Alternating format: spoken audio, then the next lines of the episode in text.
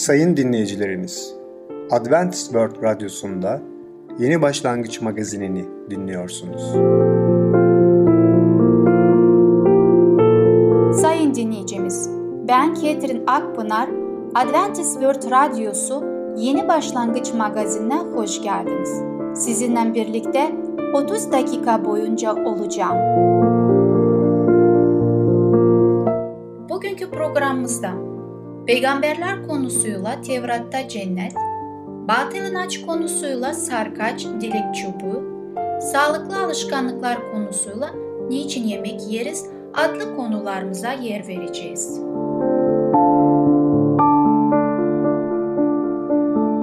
Sayın dinleyicilerimiz, Adventist World Radyosunu dinliyorsunuz.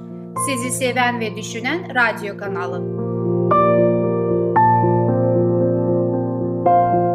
Bize ulaşmak isterseniz Umutun Sesi Radyosu et yaha.com Umutun Sesi Radyosu et yaha.com Şimdi programımızda Tevrat'ta Cennet adlı konumuzu dinleyeceksiniz. Cennete gitmek için ilk adım nedir? Merhaba sevgili dinleyiciler. Ben Ketrin ve Tamer sizlerle birlikteyiz. Bugün sizlerle sohbet etmek istediğimiz konu üzerinde Tevrat'ta cennet. Sevgili dinleyiciler, biliyoruz ki Yüce Allah mükemmel bir dünya yarattı 6 günde ve dolayısıyla bu 6 gündeki yaratılışta Adem ve Hava için yeryüzünde bir cennet yarattı. Bazıları buna Eden bahçesi diyorlar. Bazıları başka kelimeler kullanabiliyorlar. Ama sonuçta bu mükemmel bir bahçe, mükemmel bir dünya, mükemmel bir gezegende. Dolayısıyla burada görüyoruz ki Rab her şeyi en güzel şekilde, kusursuz bir şekilde yarattı. Tabii ki Yüce Allah daha önce dediğimiz gibi mükemmel, kusursuz olduğu için onun yarattığı dünyada mükemmel ve kusursuzdu. Ayrıca de Tevrat'ta bakalım bu olayları Musa peygamber nasıl açıklıyor? Bunun için Tevrat'tan Yaratılış 2. bölüm 8 ve 9. ayetleri okumak istiyorum. Şöyle diyor Yüce Allah. Rab Allah doğuda Adem'de bir bahçe dikti. Yarattığı Adem'i oraya koydu. Bahçeyi meyve veren türlü türlü güzel ağaçlar yetiştirdi. Dünyadaki tüm bahçeler ve hayvanat bahçeleri Tanrı'nın bahçesiyle asla kıyaslanamaz. Orası türlü türlü bitkilerle bulunduğu, berrak sularına çeşitli balıkların yüzdüğü, inanılmaz çeşitlikli hayvanlarla yaşadığı, tarif edilemez güzellikle mükemmel bir cennetti. Orada hava da farklıydı. Kutsal yazı bu bahçe hakkında şöyle söyler. Çünkü Rab Tanrı henüz yeryüzüne yağmur göndermemişti. Yerde yükselen buhar bütün toprakları suluyordu. Yaratılış kitabında ikinci bölümde 5'ten 6'ya kadar. Bunu şunu görüyoruz ki eskiden çok eskiden daha ilk yaratıldığı zaman Allah yağmuru bizim dünyamıza vermedi. Dolayısıyla yağmurdan önce o fırtınalar hiçbir şey insanı korkutacak ve doğayı bozacak şeyler yoktu. Dünyamız sabahın düştüğü çiğle besleniyordu. Bu da çok muhteşem. Bir düşünün. Sabah ilk ışınları güneşten gelen o bütün çimlerin üzerinde, yaprakların üzerinde o damlaların vurulan ışınlardan o yansımayı, o güzel atmosferi söz edilmez, sadece görülmesi gereken bir şeydir. Ayrıca de insan açısından da yaşamak için mükemmel bir yerdi.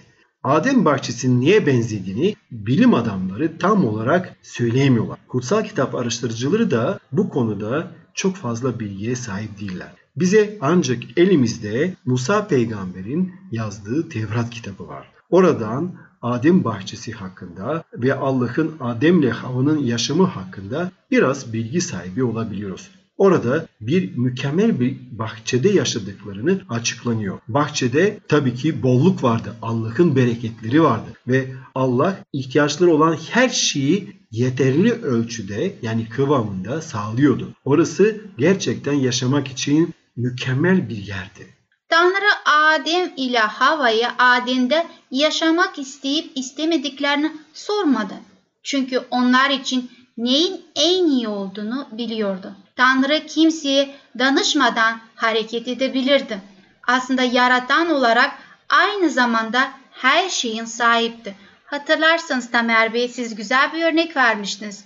Bir kanoyu yaratan bir sahibi ne isterse onunla yapabilirdi. İşte aynı şekilde de Rabbimiz insanlara her şey güzelliği veriyordu ve onların da sahibiydi. Mezmur kitabına bakacak olursak 24. bölümde 1. ayette şöyle tarif ediliyor. Rabbindir yeryüzü ve içindeki her şey dünya ve yeryüzünde yaşayanlar ona aittir. Mezmur kitabında 100. bölümde 3. ayette de şöyle söylemektedir. Bilin ki Rabbin Tanrı'dır. Bizi yaratan O'dur.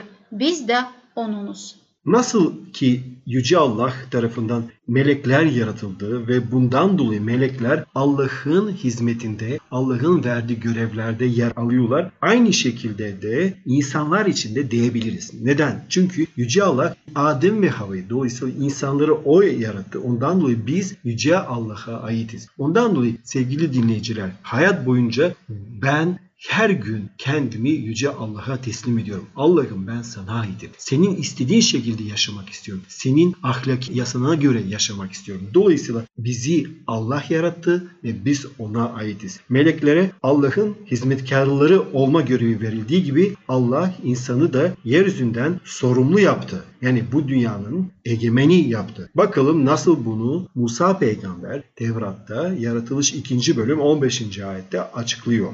Rab Allah Adem bahçesine bakması, onu işlemesi için Adem'i oraya koydu. Adem bahçesine yerleştirmeleri konusu da Tanrı'nın Adem ile Hava'nın fikrini sormaması seçenekleri olmadığı anlamına gelmez. Tanrı insanın yaratırken ona irade yani seçebilme yeteneği vermişti. Ancak sevgi gibi konularda başka alternatif yoksa seçim yapma yeteneği bir anlam taşımaz. Bu yüzden Tanrı insana iki ağaç şeklinde çok basit bir seçenek sundu. Bahçesinin ortasında yaşam ağacıyla ile kötü bilme ağacını vardı. Yaratılış kitabında buluyoruz. 2. bölümde 9. ayette. İlk çift Adem ve Hava evrende günahın olup olmadığını bilmiyorlardı.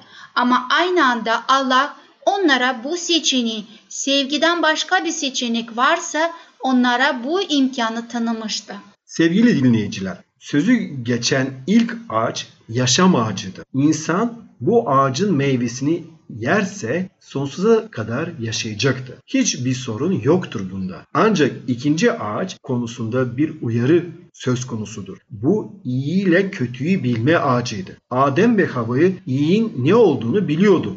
İyilik hepimiz biliyoruz. Ama kötü farklı bir meseleydi Adem ve Hava için. İkisi de mükemmel yaratılmıştı ve günahsızdırlar. Deneyimleri Allah'ın iyiliğini sınırlıydı. Kutsal yazılara göre Adem ile Hava bu ağacın meyvesini yerse iyi olduğu kadar kötüyü de bilecekler.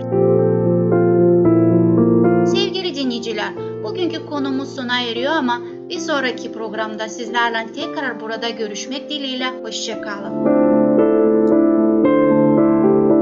Sevgili dinleyicimiz, Tevrat'ta Cennet adlı konumuzu dinlediniz. Bu hafta çarşamba günü Peygamberler adlı programımızı aynı saatte dinleyebilirsiniz. Sayın dinleyicilerimiz, Adventist World Radyosunu dinliyorsunuz. Sizi seven ve düşünen radyo kanalı. Bize ulaşmak isterseniz Umutun Sesi Radyosu et yaha.com Umutun Sesi Radyosu et yaha.com Şimdi programımızda Sarkaç Dilek Çubuğu adlı konumuzu dinleyeceksiniz. Sarkaç nedir? Dilek çubuğu nedir? Bunlar gerçekten batıl inanç mıdır? Merhaba sayın dinleyicim. Batıl İnançlar adlı programa hoş geldiniz. Ben Ketrin. Sizinle birlikte şeytanın koleksiyonlarından bakmaya devam edeceğiz. Bugün konuşmak istediğim konu üzerinde sarkaç ve dilek çubuğu. Bunu belki birçoğunuz bilmiyorsunuz. Ben de daha önce bilmiyordum.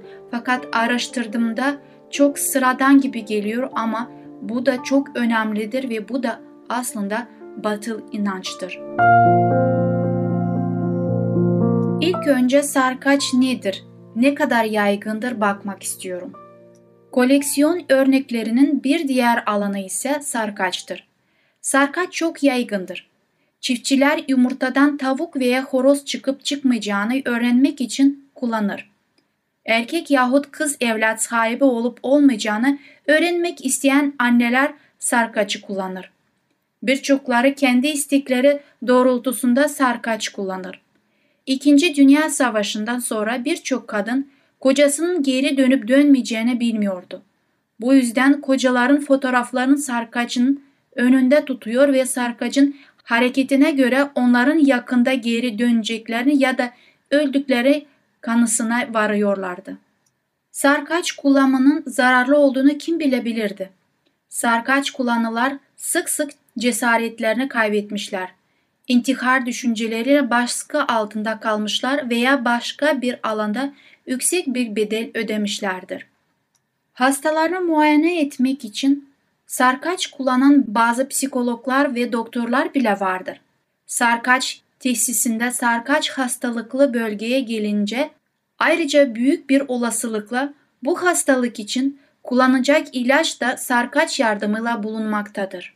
Sarkacın bilinmeyen bazı insanlar sonucunda hareket etmesi gerçeğinden yola çıkarak hangi gücün etkisiyle çalıştığını ve bunun ne gibi sonuçlar doğuracağını kendimize sormamız gerekir.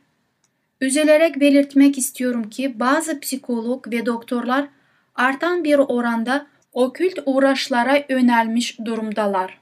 Bu noktada kişisel bir itirafta bulunmak istiyorum. Böyle tehlikeli bir etki alanına kesinlikle girmek istemem.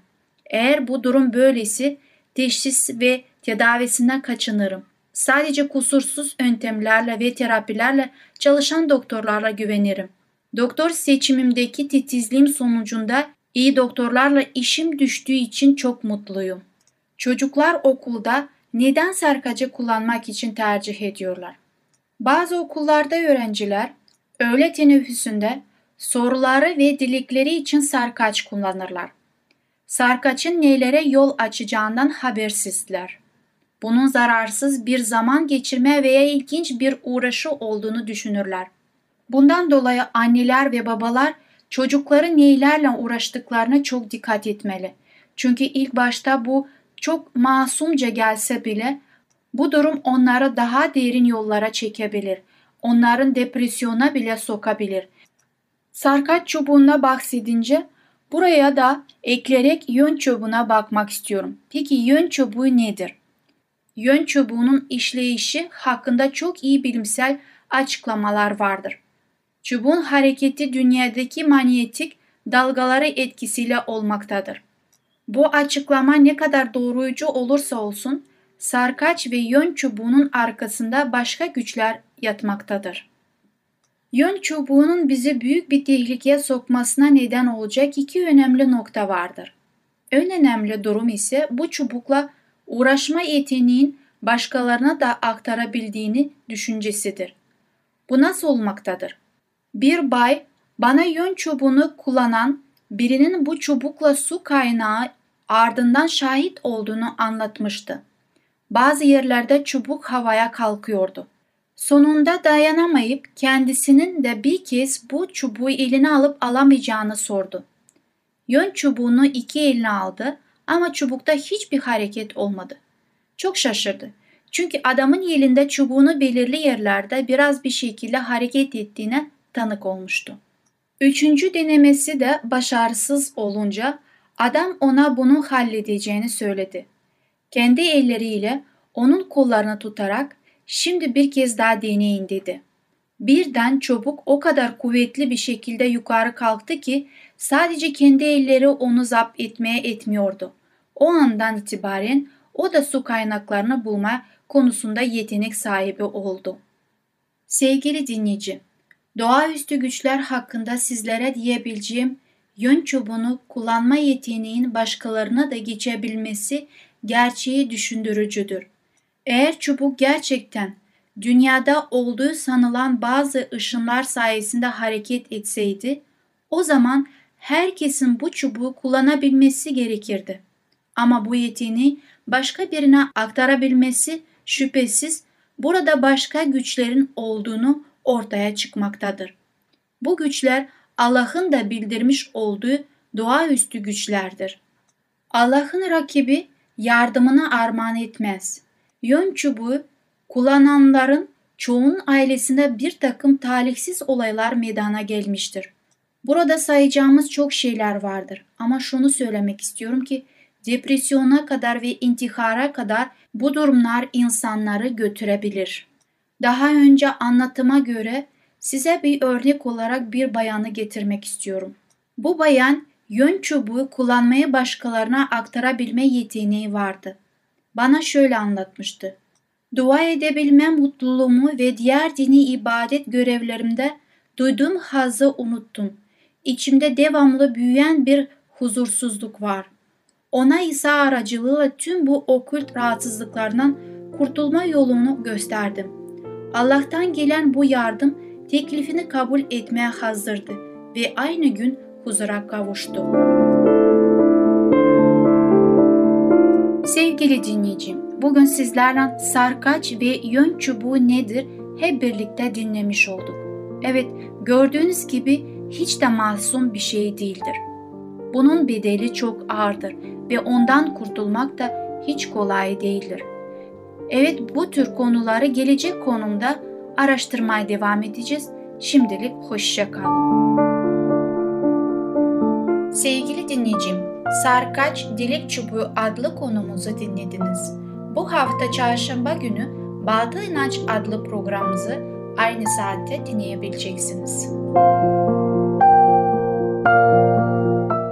Sayın dinleyicilerimiz, Adventist World Radyosunu dinliyorsunuz. Sizi seven ve düşünen radyo kanalı.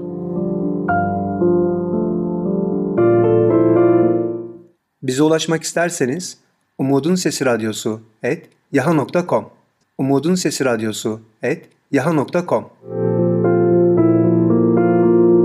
Şimdi programımızda Niçin Yemek Yeriz adlı konumuzu dinleyeceksiniz. Yiyeceğimiz ilacımız, ilacımız da yiyeceğimiz olsun. Merhaba sevgili dinleyiciler. Ben Ketrin ve Tamer sizlerle birlikteyiz. Sizlerle bugün konuşacağımız konunun ismi Niçin yemek yeriz? Daha önceki konumuzda şunu gördük. Bizler yemek yediğimiz zaman yemek bizim için bedenimizi aslında sağlıyor vitaminlerle, minerallerle, proteinlerle ve diğer gereken maddelerle. Peki bu vitaminleri, mineralleri yediğimiz zaman belli bir yaştan sonra bedenimiz almamaya başlıyor ve ne yapmamız gerekiyor? Ekstradan biz kendimize takviye etmemiz gereken bazı minerallerle, sebzelerle yardımcı olmamız gerekiyor bedenimize. Onlar nedir? Elzem amino asitler, elzem yağ asitleri, vitaminler ve mineraller ve şunu da konuştuk ki su bazen yiyeceklerden, içeceklerden alıyoruz ama o yeterli olmuyor. Ayrıca bol bol su tüketmemiz gerekiyor. Diğer bir noktaya daha vurgulamak istiyorum. O da fiberler, lifler yani bunları da aslında almamız gerekiyor. Fiber sadece bitkisel yiyeceklerde özellikle tam tahıllarda, meyve ve bahçe ürünlerde bulunur.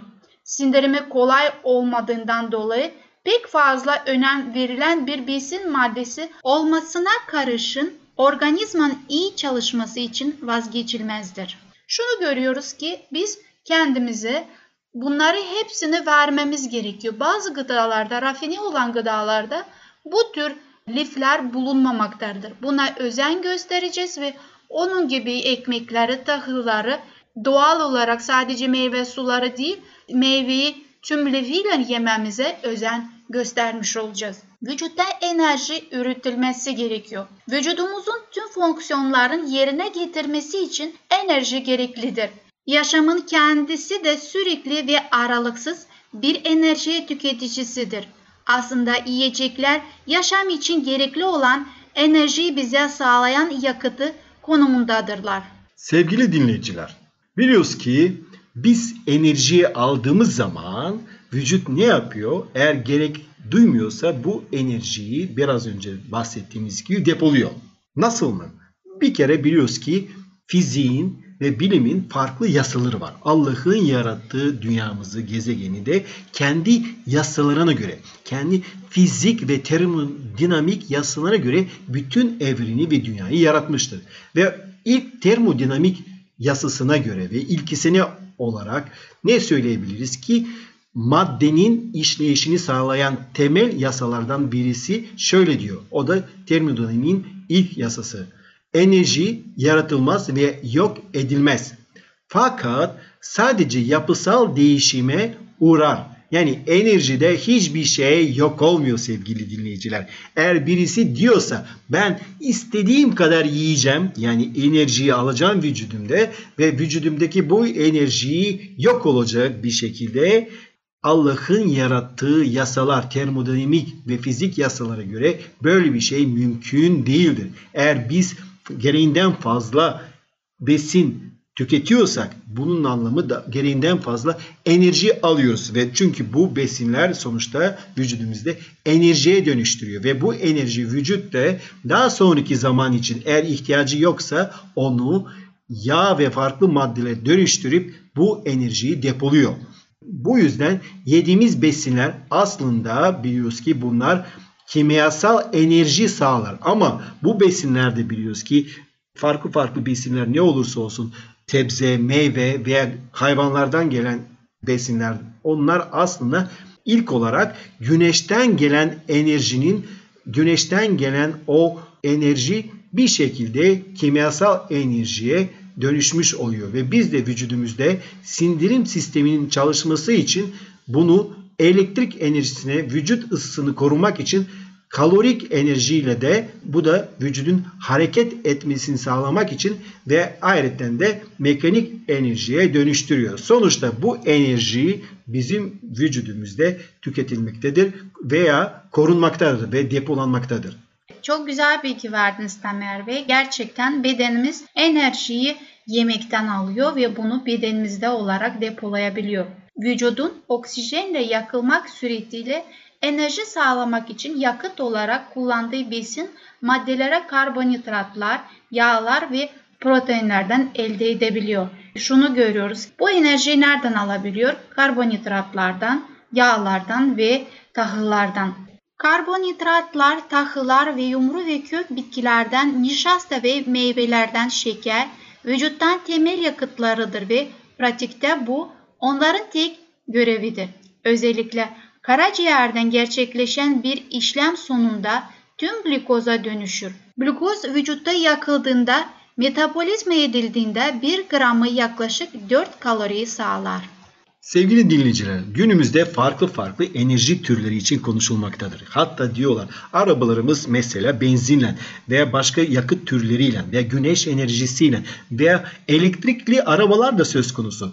Peki insan vücuduna söz konusu enerjiye gelince, depolanan enerjimiz gelince nedir? Bu yağ asitleridir. Yağ asitleri yağların sindirimi sonucunda oluşur ve vücut tarafından zengin enerji kaynağı olarak kullanılır. Yanan her gram için yaklaşık mesela 9 kalori diyebiliriz. Vücudun ihtiyaç duymadığı için arta kalan yağlar dokularda vücut yağı olarak depolanıyor ve bizim organlarımızı, iç organlarımızı bu yağlar kavramaya ve organları eğer fazla dur demiyorsak ve yemeye devam ediyorsak gerinden fazla o zaman bu yağlar bütün iç organlarımızı kaplamaya ve bu iç organların düzenli olarak çalışmasını engellemektedir. Diğer gıdalara bakabiliriz hangilerinden biz enerji alabiliyoruz. Proteinler temel olarak organik dokuların gelişmesini ve onarımını sağlar. Amino asitler fazlası enerjilerinden faydalanmak üzere yakılır. 1 gramda yaklaşık 4 kalori vardır. Sevgili dinleyiciler, bizim ayrıca özel fonksiyonlar içinde zaman ayırmamız gerekiyor. Bir arabanın motoru sağlam ve yakıt deposu tamamen dolu olabilir. Fakat bujiler ateşlenmediği takdirde motor çalışamaz. Sevgili dinleyiciler bu konumuz bir sonraki programda devam edecek. Şimdilik hoşça kalın, sağlıcakla kalın. Sevgili dinleyicimiz, Niçin Yemek Yeriz adlı konumuzu dinlediniz. Gelecek hafta Cuma günü Sağlıklı Alışkanlıklar adlı programımızı aynı saatte dinleyebilirsiniz. Sayın dinleyicilerimiz, Adventist World Radyosunu dinliyorsunuz. Sizi seven ve düşünen radyo kanalı. Bize ulaşmak isterseniz Umutun Sesi Radyosu et yaha.com Umutun Sesi Radyosu et yaha.com Sevgili dinleyicim, şu sözlerle programımı sona erdirmek istiyorum. Her zaman sevinin, sürekli dua edin, her durumda şükredin. Çünkü Tanrı'nın Mesih İsa'da sizin için istediği budur.